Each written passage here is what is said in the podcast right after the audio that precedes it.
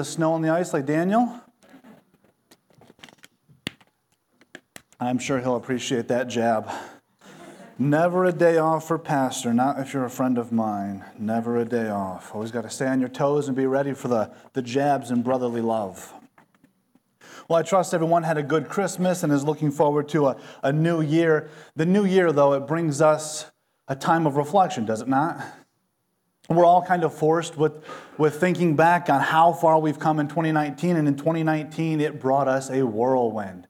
I think the biggest headline in Christian circles is that Kanye West got saved and started teaching and preaching about our Lord and Savior Jesus Christ. Now, a lot of us in here, we've got probably a mixed crowd. Half of you don't know who Kanye is, and if you do, you, you can't believe I'd actually say anything good about him.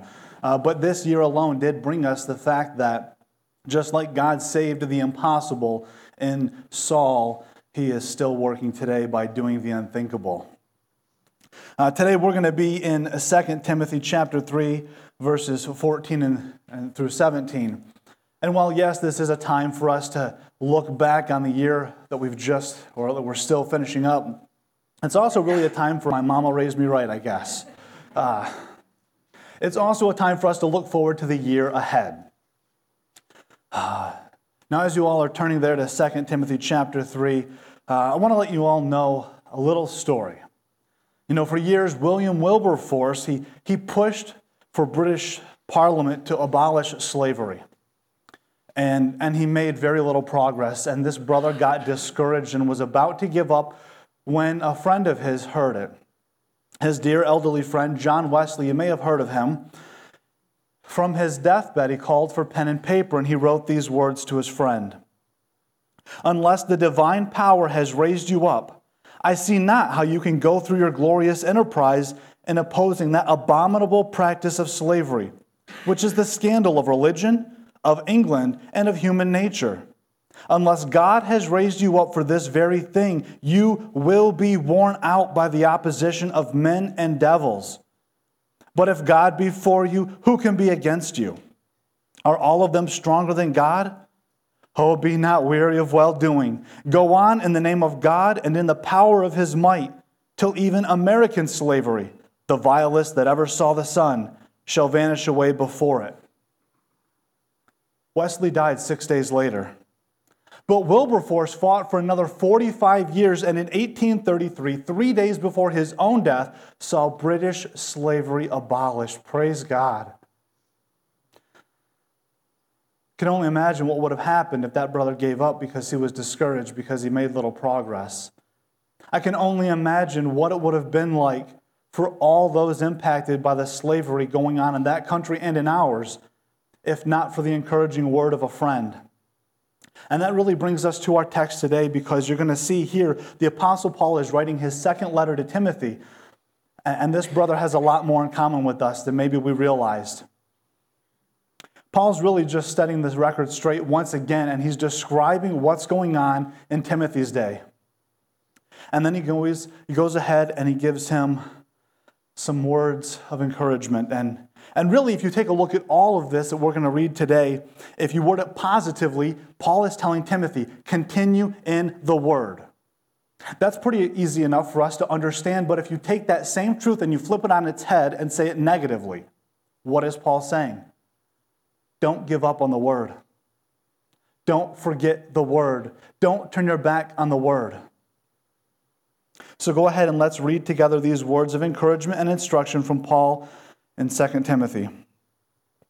But as for you, continue in what you have learned and have firmly believed, knowing from whom you learned it, and how from childhood you have been acquainted with the sacred writings, which are able to make you wise for salvation through faith in Christ Jesus that the man of God may be complete, equipped for every good work. Let us pray. Dear Lord, we come to you with humble hearts and we ask for you to meet with us today. Allow your Holy Spirit to have free reign over our hearts and our minds. Help us to absorb the truth that this text so boldly proclaims, Lord, and help us to never shy away from it. Help us to see why we need the Bible in the year ahead. Help us to see how we are in Timothy's position just like he was back then, Lord. We have so much in common with him, and we pray, Lord, that you would help us to see that Scripture is what we need. In Christ's name we pray. Amen.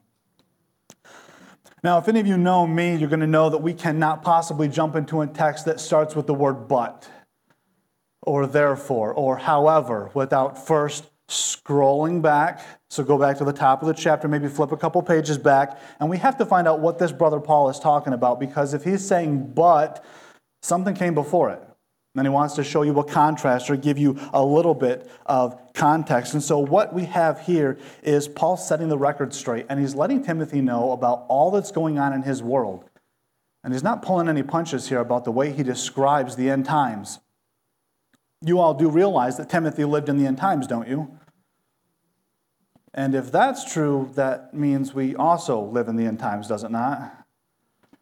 Scary thought, isn't it? Real quick, we don't have time to read it all, but we're going to go back to verse 2, and we're going to read a few verses to find out what's going on in Timothy's day. It says that people will be lovers of self, lovers of money, proud, arrogant, abusive, disobedient to their parents, ungrateful, unholy, verse 3, heartless, unappeasable, slanderous, without self control brutal, not loving good. Verse 4 treacherous, reckless, swollen with conceit, lovers of pleasure rather than lovers of God, having the appearance of godliness but denying its power. That doesn't sound anything like us in 2019, does it? I mean, outside these walls, that doesn't sound like us at all. That's not what we hear while we're waiting for the car to be fixed. That's not what we hear at the table across from ours at the restaurant. That's not what we heard at Christmas dinner if we had extended family gather. That's not what we hear as we take out our trash with our neighbors and we catch up on what's going on in their life. This isn't what we see played out on the news at all, is it? Now, young guys, this is called sarcasm. Of course it is. This is exactly what we see. This is what we see outside of this building. Didn't a smart guy once write that the more things change, the more they stay the same? That there's nothing new under the sun? But then Paul doesn't really stop there, does he? He goes on in verse 12 and he says, Indeed, all who desire to live a godly life in Christ Jesus will be persecuted, while evil people and impostors will go on from bad to worse, deceiving and being deceived. Did you catch that, Christian? Did you catch that? Everyone who practices wickedness and lawlessness is going to go around acting like they don't have a care in the world, and you're going to be persecuted if you desire to walk with Christ. The rest of the wicked world is going to continue getting worse, and you're going to be laughed at and mocked. That's a sobering thought. It's 2020. We're looking back on the year that we just uh, we're still finishing up, and, and we start to think about what lies ahead. And a lot of us start thinking about New Year's resolutions. And maybe you're, you're too mature, you're too cool for that. You don't do resolutions, you just are resolutely more positive to be intentional about whatever it is that everyone else is. Maybe you want to read your Bible in a year. Maybe you're going to join the men's Bible study. Maybe you're going to give more often. Maybe you're going to start family devotionals. Maybe you're finally going to witness to that lost coworker that sits next to you. Maybe you're going to eat a few more salads and cut back on some of the carbs. Now, no matter what it is you've got on your New Year's resolutions, I trust it's admirable. I trust that it's positive for you and those around you. But when you square that up with reality, that we are in the. And come on, guys, if we're honest with ourselves, aren't we all a little bit prone to despair? Aren't we all a little bit likely to be discouraged when we think about that? When we realize that Satan is a real power and a real presence in this world, and he seeks nothing more than to grind us into powder. Think about that. He's got a big mortar and pestle and he wants to grind Christians' bones into dust. He wants you to fail miserably. He wants your kids' souls. He wants you to ruin your marriage. He wants our church to be divided so that we ruin our testimony in the community. And he's been at this a lot longer than we have. How are we not discouraged? And not like we're going to walk around moping around all day saying, Woe is me, but if we're honest with ourselves, we think about the cost of following Christ in the year ahead, we might have moments of despair. Especially when we read these words and see that we are going to suffer for our faith. But Timothy was just like us. someone who, whose spirit indwelt a fallen, sinful body that was prone to wander, prone to despair. And Paul gave him the words of truth to encourage him on. And with help from the Holy Spirit, it's going to help us as well as we move into 2020. Essentially, Paul's saying that to persevere and fight discouragement, we have to continue in the Word in 2020. Why? Why does he tell us that? Well, we need to continue in the Word because it's inspired. Verse 16, do you see that here with me? In one of the most profound declarations of the authority of Scripture, Paul tells it to us clear as day. All Scripture is God breathed. Who can never change and never lie? Who is perfect and righteous and just and holy in all that he thinks and does? God, and we have his word. So let's unpack this a little bit because there might be a little bit of confusion. It says all scripture. And what does that mean, all scripture? All scripture. Well, real quick, just to let you all know, in 1 Timothy, so in the first letter that Paul wrote to young Timothy, chapter 5, verse 8, Paul uses the same word that he does here to refer to the Old Testament and the New Testament. All of Scripture, the ancient writings in the Old Testament and the things that Paul was being inspired to write as well were inspired. Everything God wanted us to know for salvation, for holy living, for doctrine, for reproving, for correction and teaching, it's all right here. We have the Word of God. Now, I know this is a church where all of us have the same translation of the Bible, right? No, of course not. Some of us have ESV, some maybe NASB, NIV. We might even have some New King Jamers in here, and that'd be awesome. But your Bible translation might say that it's God breathed, or that the word is inspired, or that it's breathed out by God. And these are all different ways of saying the very same thing that we have the mind of God in this faithful text. And when you see that right there, where, where the Word of God is God breathed or breathed out by God, that, I mean, for those of us with a church background, does that not take us back to Genesis in the garden? What else did God breathe? The universe into existence in chapter 1? What about in chapter 2 when Bible says then the Lord God formed man of dust from the ground and breathed into his nostrils the breath of life, and the man became a living creature. God's creative power, God's word has power. The universe, just like that, because he spoke. A man made out of dust and clay became a living creature because of the power of God's word. And now we have this book that was breathed out by God for us to have. I love books. I know a lot of you in here love books as well. I wish that someday I could go to the world's largest library. Do you guys know where that's at? The world's largest library is in Washington, D.C. It's the Library of Congress. Inside its walls contain a, a massive 168 million items. I mean, truly, if you are a book lover, is this not paradise? Like, this is where we go. This is vacation. I could probably live there. I'll never be able to read all the books, but I could certainly have a lot of fun trying. And, and half of these books aren't even in English. And so, not only do you have the world's largest library, it's also home to North America's largest collection of rare items, uh, rare volumes, rather 700,000 volumes from antiquity.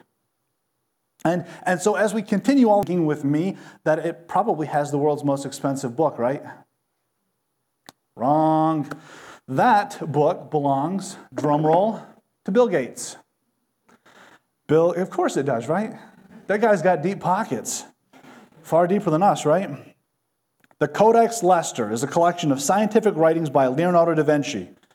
And when you adjust it for inflation, it currently holds the Guinness Book of World Records for being the largest, or the book with the largest sale price. So if you want to get in the time machine with me, you can go back to November 1994 to Christie's auction in New York. And the book at that time in 1994 money sold for $30,802,500. Now let's pull our jaw up off the floor and get ready for round two. If you adjust that for inflation, 2019 money, we're talking about the equivalent of $53,222,898 and some change. That book is special. That's a special book. I hope he's got four armed guards on it because if anything should ever to happen to that, I mean, that's just a lot of money to just disappear because a book got stolen or got wet. But this book is special because it commands a hefty price tag. It's special because it was written by somebody famous, bought by someone possibly more famous. I don't know. And our Bible, something you can get for free. You guys have smartphones, you can pull it up, download the free Bible app. You can get a Spurgeon, uh, Spurgeon study Bible for like 30 bucks. Not a hefty price tag. But this book is far more special than the Codex Leicester will ever be. Not because it commands a hefty price tag, not because there are four armed guards guarding it, but, but because who wrote it? Just a little bit of Bible trivia for you. And of course, we in our circles of Christianity hate that word trivia when talking about the Bible because there's nothing trivial about it. Now, some of you kids who are with us in here today, you probably remember from our Wednesday night gathering, we, we know some of these things already, but, but let's remind your parents, shall we? Our Bible, our Bible is a collection of books. It's a total of 66 books written by 40 authors, and from start to finish took an estimated 15 to 1600 years.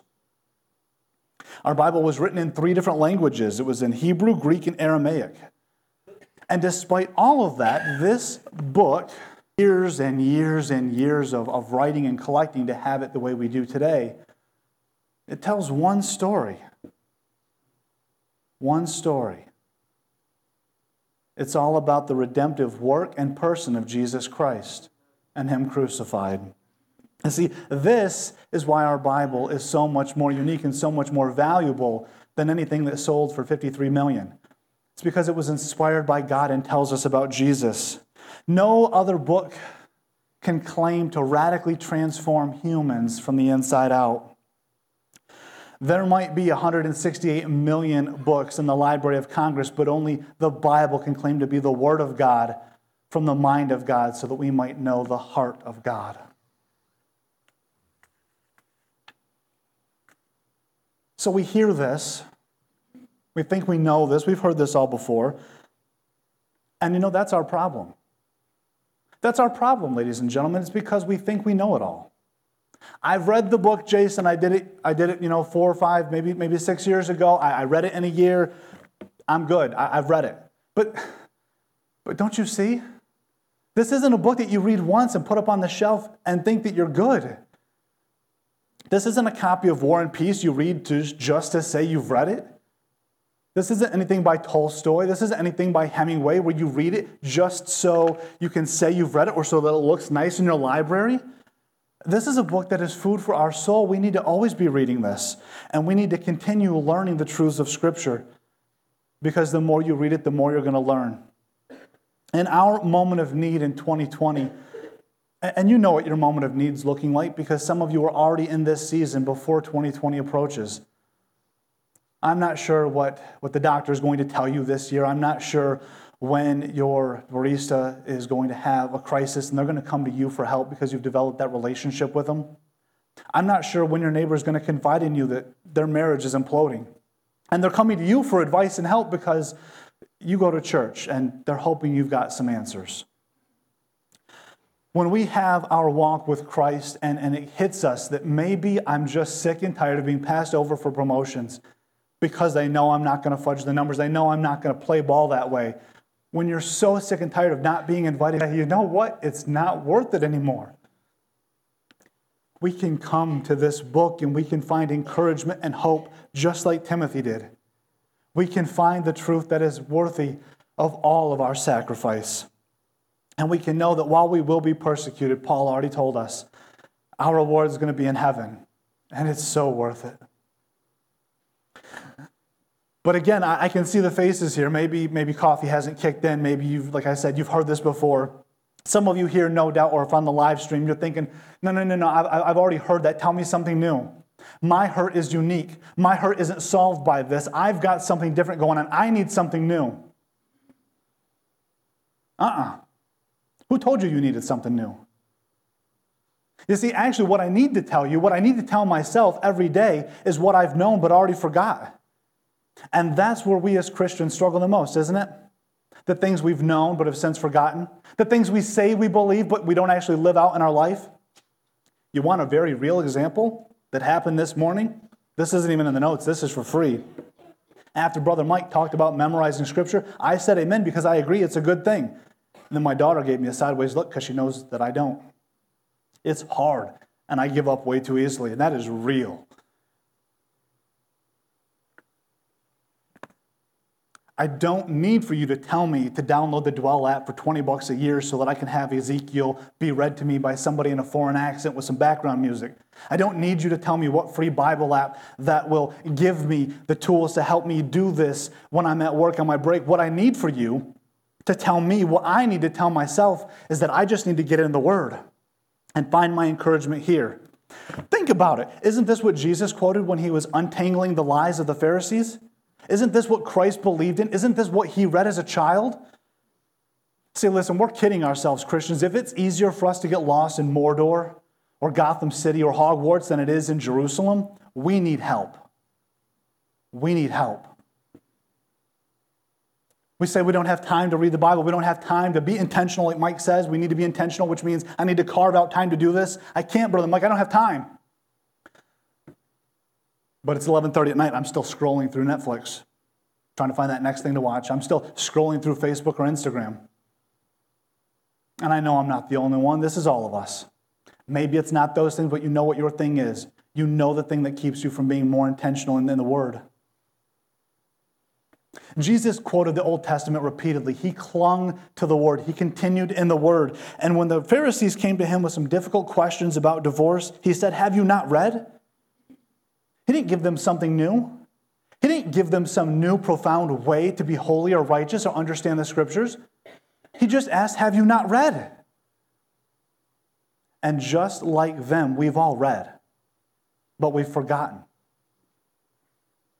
You want a successful Christian life? Not one that's without persecution or sin, but if you want a successful Christian life where you're at peace with God because you're fulfilling the purpose that God has laid on your life before the foundations of the earth, read your Bible. Memorize the Word. Continue in the Word when the going gets tough. Now, listen, don't hear me saying I can't read other books or I can't do other things for entertainment. I just have to always be in the Word. Charles Spurgeon once said, Visit many good books, but live in the Bible. And every time I read that, of course, it feels like a knife twisting in my heart a little bit because that's a challenge, isn't it? Especially if you're a book lover. See, I think one of the reasons we all fall prey to this, where, where we just say, I've read it before, I, I know that, okay, I'm good.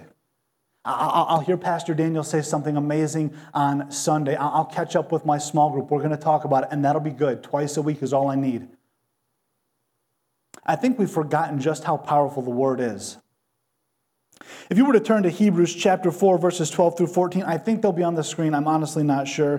For the word of God is living and active, sharper than any two edged sword, piercing to the division of soul and of spirit, of joints and of marrow and discerning the thoughts and intentions of the heart.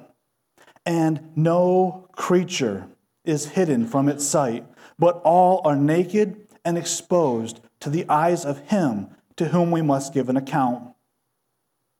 If we forget there's power in the Word, we're missing out. We are robbing ourselves. We are depriving ourselves of hope and wisdom and truth and encouragement, but not just for us, but for the people sitting next to you for your coworkers, for your waiter, for your doctor, for whoever you might come into contact to and be able to ask, How can I pray for you? When Scripture speaks, God speaks. I hope you believe that. So in 2020, we have to continue in the Word because it's inspired, but, but not only that, we need to continue in the Word because it's profitable. Verse 16, we need to continue in the word because it's profitable. The Bible tells us in verse 16 it's profitable for teaching and reproof. Now, these two things have to do with doctrine. See, the scripture is going to teach us divine truth for life, for salvation, for holiness, for godly living, but it's also going to rebuke us for our wrong behavior or our wrong ideas about spiritual things. If we were to go back to Hosea, you'd see in chapter 4, verse 6, God says, My people are destroyed for lack of knowledge. That right there should be a wake up call for everyone in this room that it is not okay to be okay with where we're at today. That rhymed way too much for us to remember. Let's think about that one again. It is not okay for us to be okay with where we're at today. We're supposed to be growing in holiness. Our sanctification is something that's going to take us through the other side of eternity. We are not perfected right now. We need to always be in the Word, learning the Word, memorizing the Word.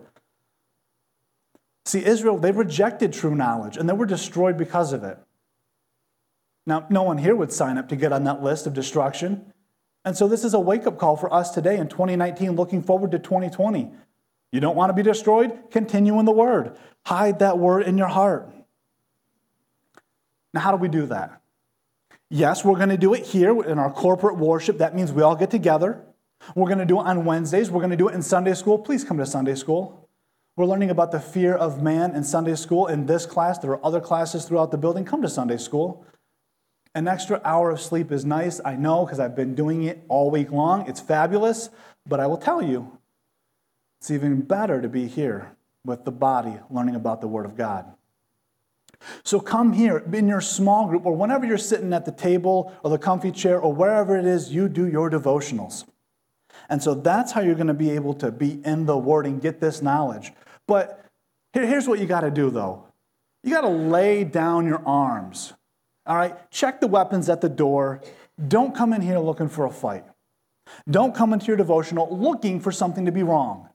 Don't come in here looking for something that's going to set you off and make you upset. Don't come looking for where the loopholes are so that you don't have to be held accountable for not memorizing scripture or for being here when the doors are open or for praying.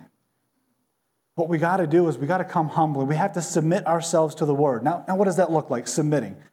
I'm not talking about giving up a fight. I mean allowing the word to have free reign. Come to this word when you have your devotionals or when we gather and expect that the Lord is going to speak to you. Expect that the word is going to challenge you and be okay with it. Let your life be radically transformed by the truths you read. Now, concerning rebuking, this is where some of us get a little antsy because we're not that comfortable with confrontation. God forbid we should ever correct someone and find out we were wrong especially when it comes to things of the spiritual nature.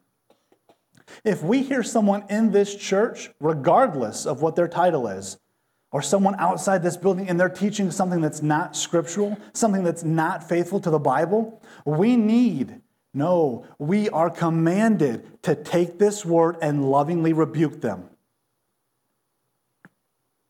We can't just sit idly by. And listen, you cannot think, no, no, no, no, that's not for me, that's for the A team. That's for those on staff here. That's for the Sunday school teachers. That's for the preachers and pastors and deacons. That's not for me. No, no, no, no. Don't, don't believe that. That's a lie. There's no such thing as a B string Christian who warms the bench. And if you're believing that damned lie that Satan would have you believe, you better stop. Stop it right now. Heaven acknowledges no second string Christians. And if that's what you've been believing, stop it, put on your helmet, throw in a mouth guard, and get on the field because your teammates and your coach has been waiting. You have to be in the Word. You can't just say, no, no, no, no, that's just for those guys over there. That's for all of us. We have to take this Word and lovingly rebuke those who don't teach truth. Now, the Bible says it's profitable not just for teaching and reproof, which deal with doctrine, the way we think about things, but it also says that it's profitable for correction and training in righteousness. Correction and training in righteousness. These two things have to do with lifestyle, how we live our life. Now, listen, I don't want to make anyone comfortable here, and so I'm not going to. I know a lot of times preachers say, I don't want to, but I'm not that preacher. I'm not going to ask you how many of you put up Christmas lights before Thanksgiving. I know some of you want me to preach on that. I'm not going to. We'll save that for next year. But I'm guessing that at some point in time over the past six weeks, some of you probably put up some Christmas decorations, probably had a lot of blinking lights, right? And I swear, every single year, no matter how carefully we pack away baby Jesus in the nativity scene, no matter how carefully we fold the tree skirt and everything else, the stockings, those lights. Oh my goodness, those lights. They don't spend 11 months in hibernation. They spend 11 months planning on how to attack me when I open up the box again. I swear, mangled up, gnarly, twisted, just God-forsaken ball of cursed lights. And it's so bad if you're a bit of a hothead like me sometimes, you just want to rage quit, throw it down, say, babe, grab the kids, we're going to Target, because I just can't even right now. This light strand is terrible. You know, the word that we have here in verse 16, translated as correction, is the Greek word for straight, as in straightening out. You see, those lights that we put up every, every year after Thanksgiving, like normal people, I kid, Every year we get this, this tangled up, mangled up mess. You know, you know how we know that the tangled up lights are evil? Because that's how they describe the Grinch in his song. You ever catch that? I, I heard that when preparing this message. I'm like, oh, that's good. I'm going to throw that in there.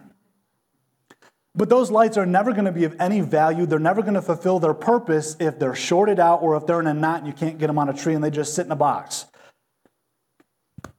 Bet you never realized you had so much in common with the little string of LED lights from Target, did you? You know, I actually saw they have this, this cheap piece of plastic on Amazon. I think it's like three bucks, but yay big. Um, and it's actually supposed to solve this problem. It's a little wind up. Uh, so you, you got the lights, and you start to wind them through these little channels that are going to secure your light strands so that two things happen. One, they stay in place like they're supposed to be. They're going to walk the straight and narrow. And two, you don't wind them so short or so tightly that they start to short out and are useless next year. This book is what God uses to straighten us out.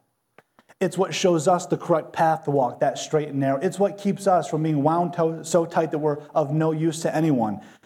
It's the thing that keeps us straight in the ways of the Lord so that we can be useful for his service.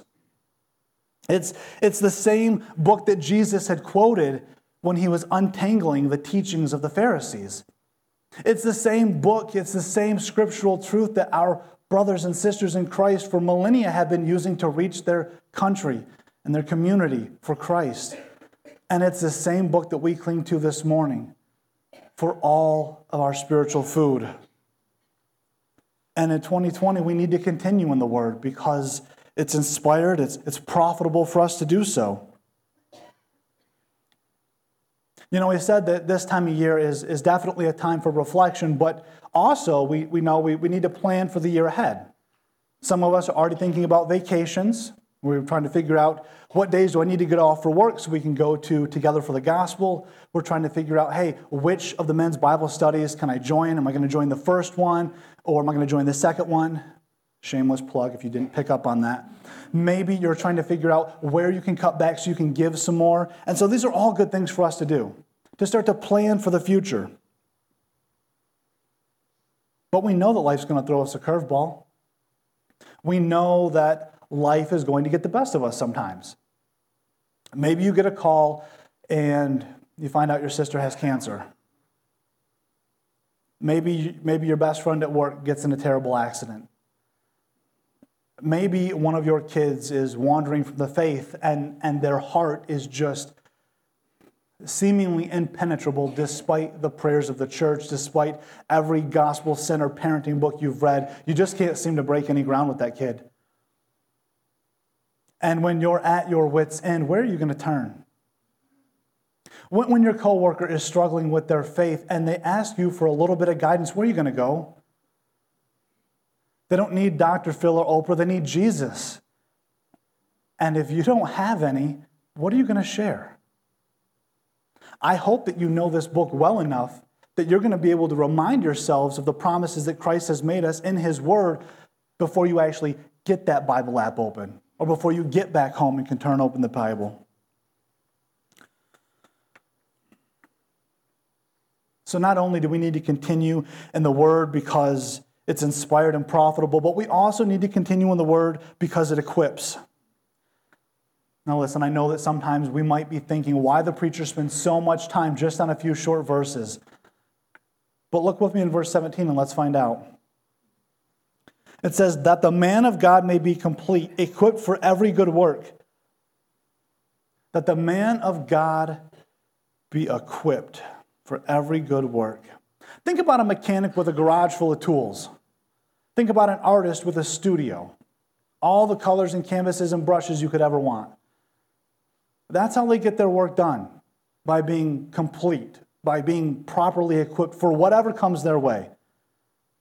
Now, this word uh, complete, it really brings with it uh, the idea of sufficiency or wholeness or, or lacking nothing. So, really, Paul's telling Timothy here, and by proxy, the Holy Spirit's telling us today that in, in Christ, through the Word of God, without exception, we're going to be equipped for anything that comes our way. We are going to be outfitted for the task of teaching, reproving, correcting, and training in righteousness. But I know some of us here, we're a little tempted to say, well, Jason, it says the man of God and I'm a woman. Or, or brother, listen, I, I appreciate that, but I'm not even a deacon. I'm not even on anyone's radar right now. Like, I've just been coming here a couple weeks. I'm, I'm not a man of God. Here's what we have to get straight the man of God here, this is talking about persons of God. And that's all of us if we've been born again in Christ Jesus. So that's you. Whether you like it or not, you are a person of God. That means this is applicable for you. So we need to continue in the word because it equips. You're going to be equipped with every tool you need for the work that lies ahead. Now, this good work we're called to. What is that? Are we all called to the mission field? Are we all called to be teachers and preachers? Are we all called to serve in the nursery? No, I don't think so. We all are called to share our faith. We are all called to study the word. But, but this good work that we're called to is to be like Jesus. It's to imitate our Savior. It's to be an ambassador of the King of Kings. So that when we're living out our life, it's not us, it's Christ. When we respond to life's trials and temptations, it's not us reacting, it's the Spirit. When it's us who gives an account for why we do the things we do, it's, it's really not because we are all that awesome. God's awesome, not us. Through the Spirit, we do these things. So, really, you could say that without exception, God has equipped us as people of God to do the good work that He's called us to. Now, now what does this look like?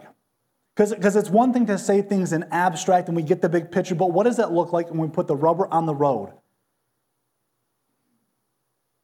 Coming here earlier, staying late, and setting up tables or, or cleaning when we have special services, volunteering to teach in, in one of our Sunday school classrooms or work in the nursery.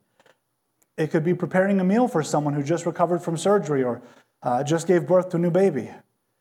It could be joining the men's Bible study. Again, we're not going to stop, guys. Just come. Just come. It could be witnessing to your coworker. It could be starting a new small group. It could be going to a small group because one of the gifts that, that we are given, one of, the, one of the blessings we receive is when you all, and myself included, when we actually do the work we're called to, which sometimes is as simple as just showing up. Just showing up is a good work that you've been called to. And, and that's great because on a day like today, it's holiday season and Pastor Daniel's not, not here. I see and am encouraged by all of you just because you're here. And it really speaks volumes about you. You're definitely not here for good preaching because you're going to have to wait another week for that, but you are here because this is what you're called one another and pray for one another and worship our God together. This is what that good work is. You know, Pastor Russ always used to put it so nicely when he would say that I think one of his biggest prayers for the church was that we would have the need, have the eyes to see the needs of others, and that we would give sacrificially to meet the needs of others. That is a good work that we are called to. Ephesians 2:10 says, "For we are his workmanship, created in Christ Jesus for good works, which God prepared beforehand that we should walk in them." Oh, good works. You know, how many times do you have to go to Home Depot when you start a home project? I know some of you are thinking already about what home projects you need to tackle in 2020, and, and I swear it's at least two, maybe three. So, your first trip is to go to get everything you need And the second is to get all the stuff you forgot. And sometimes there's the third to get the stuff you broke. Oh, that I would have just clung to the orange Home Depot handyman guide so that I would not be ashamed. Because you know there's shame in that, right? When you go back in and, and you're kind of shuffling your feet and you're just trying to sneak around because the cashier saw you a couple hours ago. She knows you're back. And you look and smell twice as bad as the last time she saw you. Oh, and so we're just trying to go to the self checkout. Maybe no one will see us and just try to get in and out as quickly as possible because there's, there's that shame, and it's real. It's real. But you see, when, when you continue in the Word, you are going to be fully equipped. You will not have shame. You will be fully prepared for whatever God's called you to. You know that what God called you to, He did way before today, right? Before the foundations of the earth were laid, He knew that you would walk through the fire in 2020. And He said, You know what? It's good. It's good for her to go through this. It's good for him to suffer that. You might disagree. I know I do. I always tell God he's wrong. And then I repent. Because whatever he's called us to, whatever we know we're coming up against in 2020, we know it's for our own good. But Paul did tell us we are going to suffer if we're going to walk with Christ. But we do have confidence that the God who calls us to this good work, this good work that will likely be the source of our scorn and our mockery in our community, he's also the same one who equips us through his word. And yeah, there's going to be people that make fun of us, and that's okay. We're just going to keep on keeping on because just like Timothy, while we are prone to despair, we have his word for encouragement. Encouragement, I love that word. Sometimes encouragement and inspiration kind of go together. Not biblical inspiration, but just the idea like, oh, that's a great idea. I want to do that. And again, we're thinking about 2020. We're planning ahead. You guys, fellas, February 14th, Valentine's Day, not going to put you on the spot, but remember that. Maybe you're thinking you want to make a nice five star gourmet meal for your wife. Ladies, you might want to do the same thing for your husband. I know he'll appreciate it. And so we know that our spouses are going to love whatever we cook, right? Because they did it. Oh, honey, I'm so happy you spent so much time in the kitchen and, mmm, this is delicious. Listen, we know that our spouses are going to love whatever we do for them, even if it's not five star. But, like, let's just say we truly wanted to make a five star dish with our two hands in our kitchen, not takeout. So we start thinking about the menu, and let's just say you want to make some beef Wellington and some mushroom risotto. You guys can tell I was hungry when I was doing the conclusion, right? Oh, it's all food from here, guys. So you want to make this knockout dish, and then you need to have a good recipe. So, like, we know our spouse is going to love whatever we make them, but we want to make something so good that would knock Chef Ramsay's socks off. Gordon Ramsay is who we're trying to please right now because we know Babe's standards are way too low. She's just going to say she loves it, but like I want to I want to impress this guy. And so we need to find a recipe. Which book do you grab? Which cookbook do you get off Amazon? Do you get Ultimate Home Cookery or Gourmet Cooking for Two? I will tell you that if you said gourmet cooking for two, you're dead wrong. Why? Because it doesn't have a recipe for beef Wellington. And listen, I know if in that split second that I allowed you to think about which book you'd actually pick up, you were thinking, that first one sounds kind of weird. Like, what's cookery? Like, what, what is that? I think probably no one but Karen might have picked up on what that is, maybe. So we're thinking, like, why wouldn't we get gourmet cooking for two? Like, the, the, the, it's got gourmet in the title, Jason. Like, why would I not get that book? And I see that it's published by Bon Appetit, no less. Like, this has to be the book.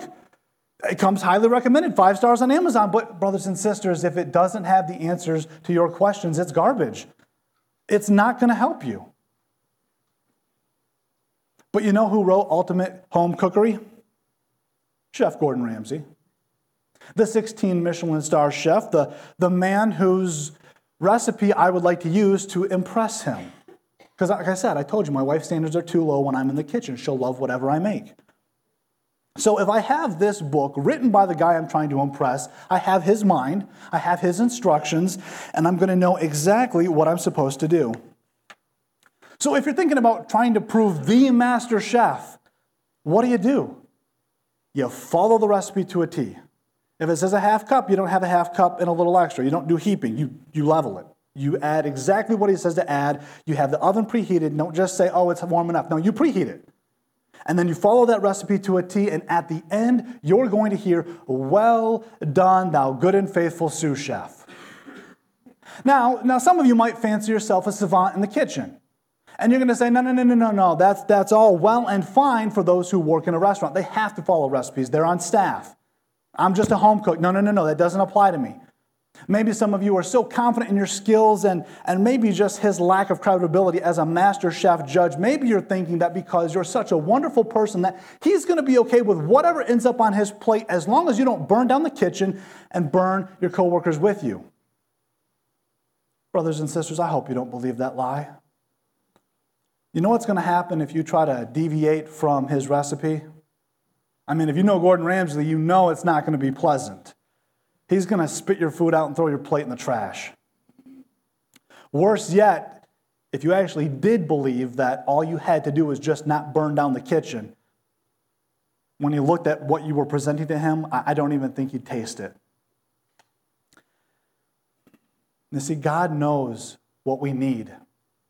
He knew that we needed a Savior, so He sent His Son. He knew that we needed instruction because we weren't capable of figuring this out on our own, so He sent His Word.